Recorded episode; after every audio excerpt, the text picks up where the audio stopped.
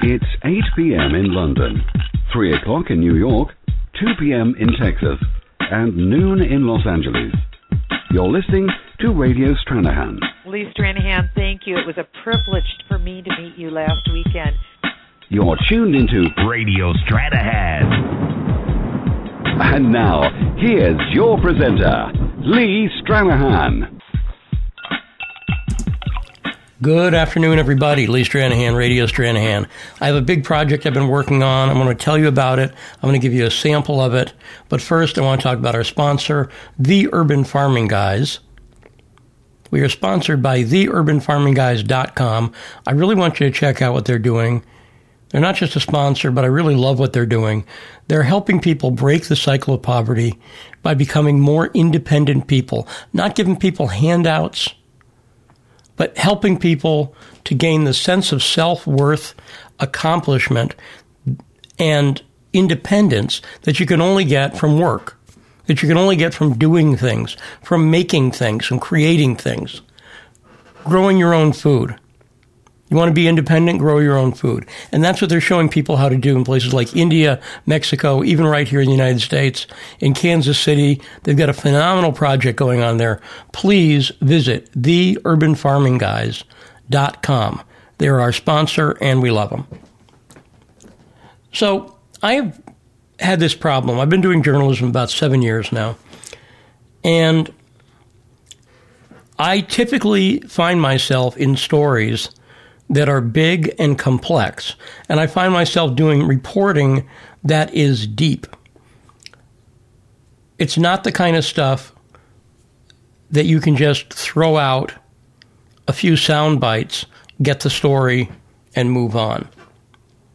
It's more complex than that. And in fact, one of my criticisms of a lot of journalism is that it's not complex, and so they get stories completely wrong. And you've heard me, if you listen to my show at all, everything from Benghazi to immigration. These are stories that I've written about, I've covered, and frankly, the media on the left and right both get them wrong. Everybody gets them wrong. And that's provable. It's not my opinion. I can show you facts, I can point to things, and if you're the kind of person who, you know, cares about facts, you'll go, oh, well, look at that. That's kind of interesting. Everybody's getting the story wrong. And part of the reason they do it is because our media is is shallow, right? So I've had this problem for a while, which is that's the kind of reporting I do, that's the kind of stories I do. But I've been doing it, I'm presenting it in the wrong form, I think. I think one of the problems I've had in the past few years is I'm not presenting if you got a big complex story, a blog post is a really lousy way to present it. Even a series of blog posts is a lousy way to present it because you need it all in one place. You need a a something, a book, a movie, something like that, where you've got all the facts put together in one thing, one object that people can absorb. Make sense, right? So not every story can you tell in a blog post. It's good for getting out certain types of stuff, not other stuff. And every story I've covered in depth, the Pigford Black Farmer scandal, the Steubenville uh, rape case, Occupy Wall Street. Uh, Occupy Wall Street, we were lucky enough to be in a film called Occupy Unmasked that actually did a good job of look, here you go. Here, here's uh, you want to know about Occupy Wall Street? Take 90 minutes, go watch that film. Uh, but I find myself in these stories constantly. And so I've been struggling with this for the past year, trying to get stuff out in a form that makes sense to fit the story. I spent most of last year, about half the year, away from home and I spent a lot of that time up in South Dakota. It's a big story. It's a complex story. And when people ask me about it, and they say, "Well, well, you, you were working on this thing in South Dakota. What were you working on?" I can show them blog post, but I don't have anything. I don't have any object that I can give them. So I'm a big fan on radio and have been for a, a decade, I guess, of This American Life maybe a little less than around there. And uh, This American Life is the NPR show, and I like the depth that they cover stories in. And recently they did a show called Serial, which became one of the most popular podcasts ever very quickly. And Serial, they did something really interesting. They took a story and told it in a number of episodes. So, this one news story, it's a nonfiction story, it's a, a real story.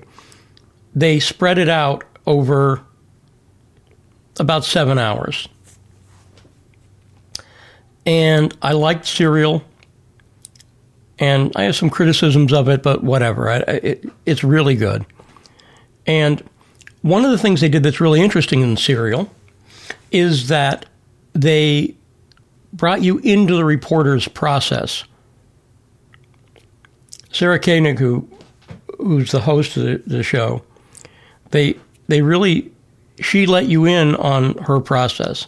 And sometimes she would follow a lead in the story and it wouldn't go anywhere. And some people got frustrated with that because they were like, well, that didn't go anywhere.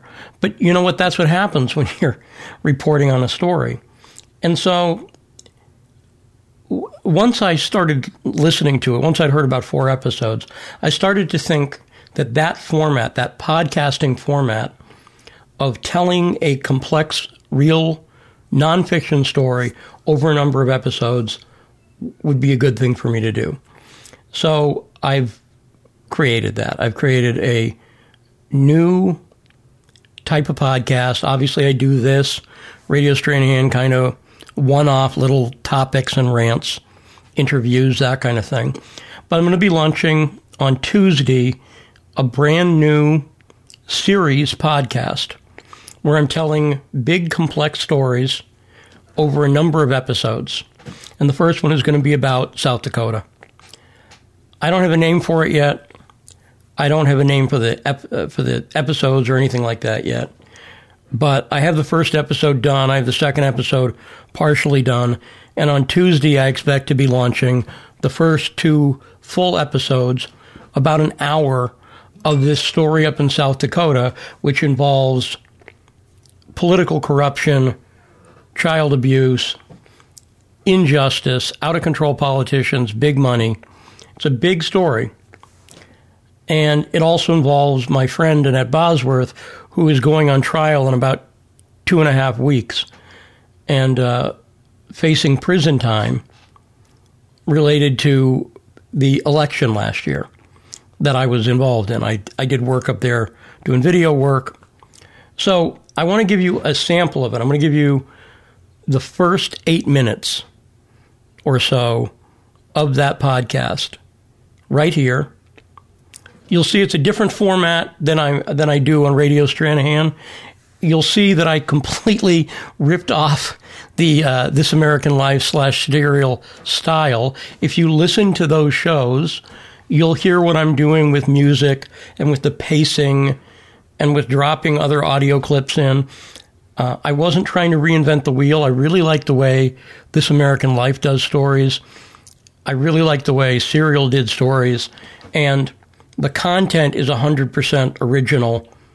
But I didn't try to, like I said, I didn't try to reinvent the wheel or, you know, come up with anything else. I use music, narration, audio clips, and everything else to tell a story. And so, again, this is the first eight minutes of the podcast. Please check back on Tuesday. I hope you like it. Here you go. On February 4th, 2015, a little under three weeks from when I'm recording this, a woman is going to trial in South Dakota. She's facing 24 years in prison for charges related to last year's Senate Republican primary. It's a story that involves political corruption, cover ups, big money, personal betrayal, angry bloggers, and even the sexual abuse of children. But before I can tell you about any of that, we need to start somewhere. So let me take you back to June 3rd, 2014, the day of the primary election. I'd only been in South Dakota for about a month at that point. I was doing political work for a couple of the candidates that were trying to win the Republican nomination for the open Senate seat in South Dakota. On that June night, I'm sitting with a film crew that Fox News had brought in from Minneapolis. We're at an empty, rented storefront at a strip mall in Sioux Falls. There's no air conditioning, so it's hot, it's muggy, and the whole room smells like spray paint because graffiti artists had written obscene words all over the walls just a couple days before but I'll tell you about that some other time. Sitting about four feet from me is the reason that the camera crew is here. A South Dakota native named Annette Bosworth. She's one of the candidates who've been running for months to try to win the Republican nomination for Senate. There's a reason I'm taking you back to that moment. While she's sitting there, waiting for the film crew to tell her that she's going out live on national television. At that moment, Annette Bosworth had no idea that she was about to get hit with two nightmares and have one of the worst 12 hour periods that any politician can imagine that doesn't involve injury, death, or sex. Annette was a first time politician. She'd never run for anything, she wasn't even that interested in politics until she decided to run about a year before. Annette is a doctor, one of the country's leading experts in things like electronic medical records. She runs a clinic in Sioux Falls, and she's also a wife and a mother of three boys. Her kids had actually been featured in one of her early campaign TV ads. Hi, I'm Walker. I'm Chancellor. I'm Prescott, and our mom's Dr. Annette Bosworth. Before you vote for her, there's a few things you need to know. She is very smart. She taught me how to shoot a gun. She makes people feel better. She loves riding in the go kart with us. She's the world's best mom. Vote for her, Mom! I'm Dr. Annette Bosworth, and I approve this message because I believe in South Dakota and I believe in you. In that commercial, her kids are wearing bright red t shirts that said, Mom for U.S. Senate. Her son Walker had actually worn his shirt every single day for months. He really felt that if he kept wearing that shirt day in and day out, if he kept wearing that shirt, that somehow Annette could pull off an election miracle and win.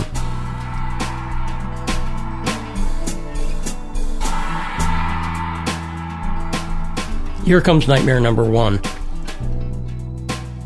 On that Tuesday night in June, Annette, the Fox News crew, and I are sitting in that stuffy room filled with paint fumes.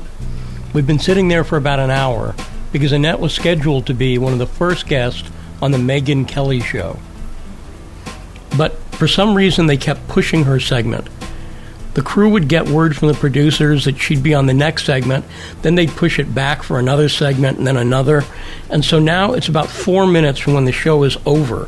It's going to end, and there's no more time. If she doesn't get on the next segment, that's it. She's not on the show. Then we get word that she's about to go live, and the show comes back from the break. Annette, thank you very much for being here. I want to start with the breaking news from the Associated Press uh, that reports that you have lost your race and that former South Dakota Governor Mike Rounds has prevailed in the GOP primary. Uh, your thoughts on that, and then we'll get to the controversy. Well, um, that's news to me. I didn't know that. Really? But, you know, it's been an amazing. I didn't know, so I found out on national television. When the segment ended, one of the guys from the film crew looks over at Annette and he says, Hey man, I'm sorry, that was brutal. And then immediately, the South Dakota media is there, and now Annette has to do more interviews about losing the election. She handled the whole thing amazingly well. Annette did a few more interviews, and then we headed over to the post election party. Except, when you're talking about the events held by losing candidates after an election, you're really stretching the definition of the word party. Of course, right after a loss, a candidate's supporters are all kinds of things. They're sad, they're angry, but they aren't what you'd call in a party mood. At that moment, everybody has an opinion about what went wrong and what should have been done differently. Some people want to console the candidates, and other people just want to tell them off, tell them how they screwed up. And all of that was true for Annette. The dozen or so people who'd gathered at a friend's house all had seen the Megyn Kelly thing, and like the Fox News crew guy said, it was brutal. So she had all that pressure, plus she's got a kid sitting on the couch who can't stop crying because his mom had just lost an election, even though he'd worn his t shirt every day. Now, remember, this is only nightmare number one.